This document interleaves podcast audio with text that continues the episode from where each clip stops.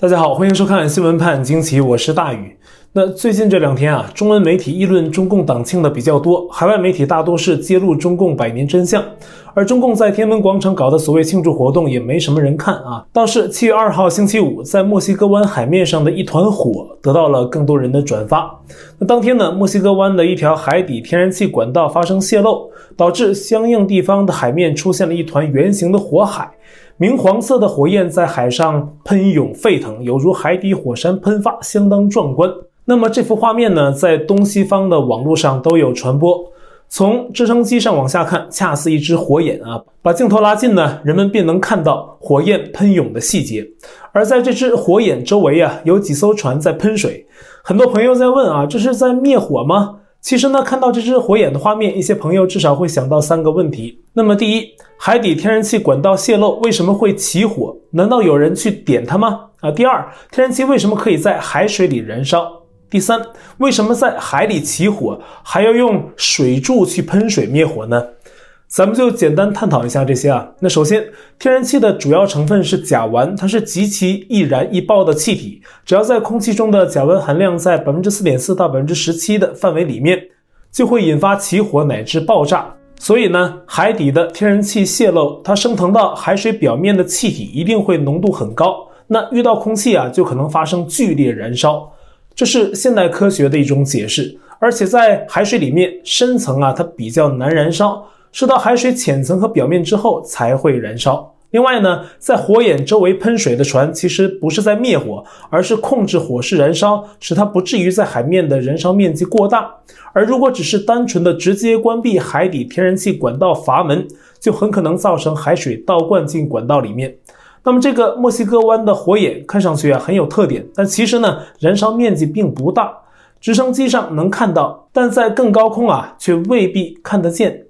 但是在最近连续高温影响下的加拿大卑诗省啊，近日出现了从更高空就能看到的火眼，而且不是一个，有至少三个。其实呢，那是卑诗省发生的山林大火，这还只是在高空能观测到的部分。那实际上，截至七月三号早些时候，卑诗省有至少一百三十六处发生了山林火灾。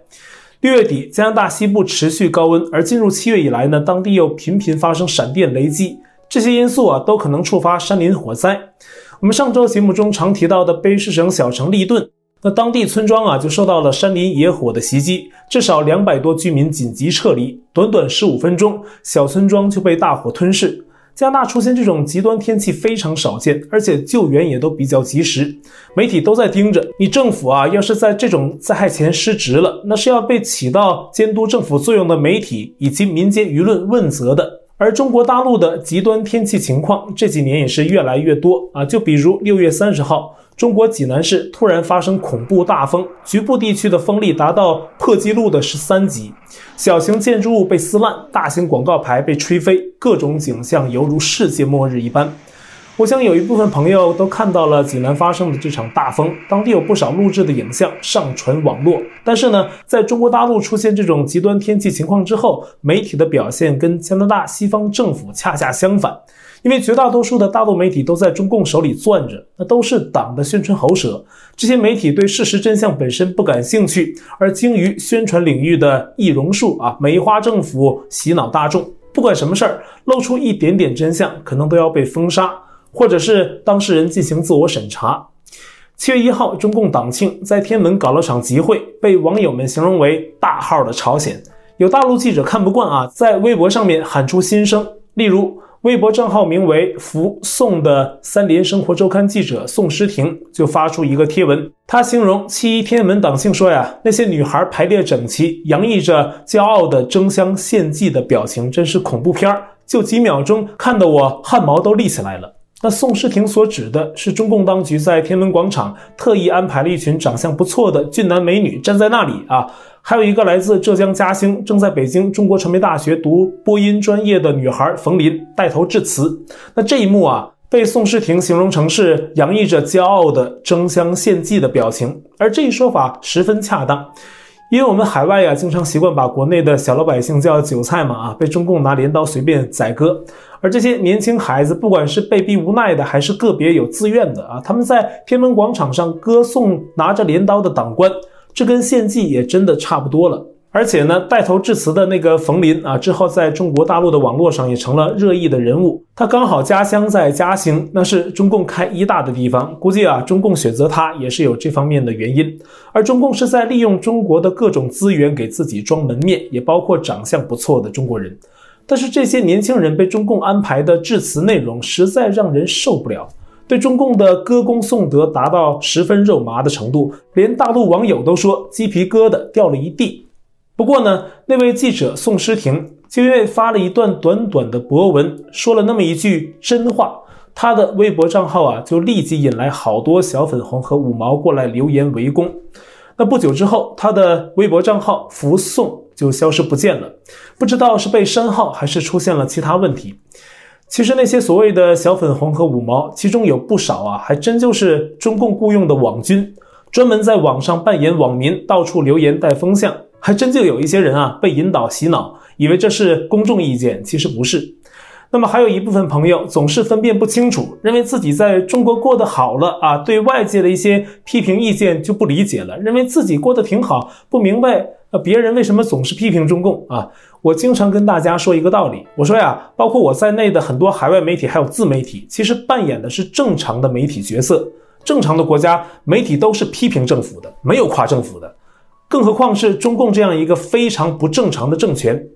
就算是现在美国左媒喜欢的拜登政府啊，左媒也不是一味在夸，也经常批评和警告。而在中国大陆才是不正常的，报道一点点的事实真相，就好像是受什么外部势力利用啊，什么帝国主义亡我之心不死啊，这全都是共产党的歪理。其实批评政府才是媒体更应该有的角色。但是呢，大陆媒体这部分功能几乎完全丧失，所以呢，我们海外一些华文媒体，包括一些自媒体啊，实际上啊，都是在帮大陆的媒体做他们没做的事儿，一个正常媒体应该做的事儿。所以说呀，小粉红啊，不用总是那么愤愤不平，那么玻璃心啊，看到什么报道就说什么黑中国，其实呢，是在揭露中共的真相，而且它跟中国也没关系，中共它不是中国，没资格代表中国。其实我还可以从另外一个角度跟大家分享。在中国呀，共产党给人们设定了一种生活模式，你就只能在这种生活模式里面去生存，超出这个范围啊，超出这个范围你就有麻烦啊。在自由国家，你可以选择对政治沉默不语，每天只管自家享乐，不问国家前途，不问政府是非，不谈国事，可以啊，你完全可以这么去选择，这么去做。那咱们暂且就把它叫做一号模式，但是呢，你也可以选择二号模式去生活。比如，你可以成为社会活动者，关心社会民族前途，监督政府施政，代表人民发声。你又可以选择三号模式去生活，你可以成为一名艺术家、电影制作人或者是作家，是吧？去在你的作品中随心所欲去展示、去讽喻、去关注社会潮流所真正关注的事情。在自由国家，这一号模式、二号模式、四号模式、N 号模式，你都可以去选择。而且西方在不断探讨啊，如何保障人权，每年都在进一步巩固你能够选择不同模式生活的权利。但是中共就不一样了啊，你只能是在一号模式里生活啊，二号模式、三号模式，你可能都会遇到麻烦，甚至被当成异人士对待，打入大牢。而一号模式的那种生活，那种不谈国事、对民族前途冷漠、娱乐至死、对邪恶独裁者歌功颂德啊，这一定会导向邪恶，一定的。而且社会上没有第二种、第三种、第四种、第 N 种的生活模式啊，它社会里面就没有一个人格、品格、道德上的啊不同人群的制约，相互制衡，那一定会造成社会整体向下滑。而且这部分啊，中共实际上是有意在诱导中国人的道德向下滑，这都是有意在引导。说句不好听的啊，大家看那个饲养员里面那些动物啊，都很服帖，是吧？那饲养员呢，一来扔食物了，他们呢就都凑到一起互相争食，还要带着对饲养员的一种摇尾乞怜的心。我跟大家说，我这不是说不好听的啊，共产党实际上就在这么造就中国人，他就是要把国民训练成这样，他好方便统治。那其实呀，我刚才跟大家说的主要一点就是。在中国大陆，你活得再好，你觉得自己再幸福，你只不过是在中共给你设定的这个一号模式里面去生活，你只能在这个范围里面生活，你的人生追求也只能在这个范围里，超出这个范围哪怕一点，你就成了中共的敌人。你可能就会被剥夺自由啊，就是这样。而且呢，现在这个一号模式的范围也在变得是越来越窄啊，越来越小。所以你会看到，你在中国大陆仅有的这条一号模式的生活轨迹，也会被当局触动的越来越多，是这样吧？以前的中国大陆没有上网实名制、电话实名制，还有什么买菜刀实名制，对吧？现在都有了。以前中国大陆还没有那么多摄像头呢，现在的所谓的天网工程，中共恨不得一个人给你安一个摄像头，这就是你一号模式的生活空间啊，都在逐渐缩小的象征。那么咱们跳出来说，在这么大一个空间里生活的自由社会的人，看到你在那么小的一个还在不断缩窄的一个空间里生活的人，然后你们小粉红还要在那么小的一个空间里啊，对管制你们的独裁者感恩戴德。你说外界能不觉得可笑吗？实际上啊，中共最近庆祝什么所谓一百周年，他这个一百年里面真正干了啥？我想大家也都知道了。像美国前国务卿蓬佩奥说的，中共百年就是一部杀人史，它的屠戮超过历史上任何一个政党，这是蓬佩奥说的。那么实际上，在这个过程中，中共还造就了一个人类历史上史无前例的特权群体。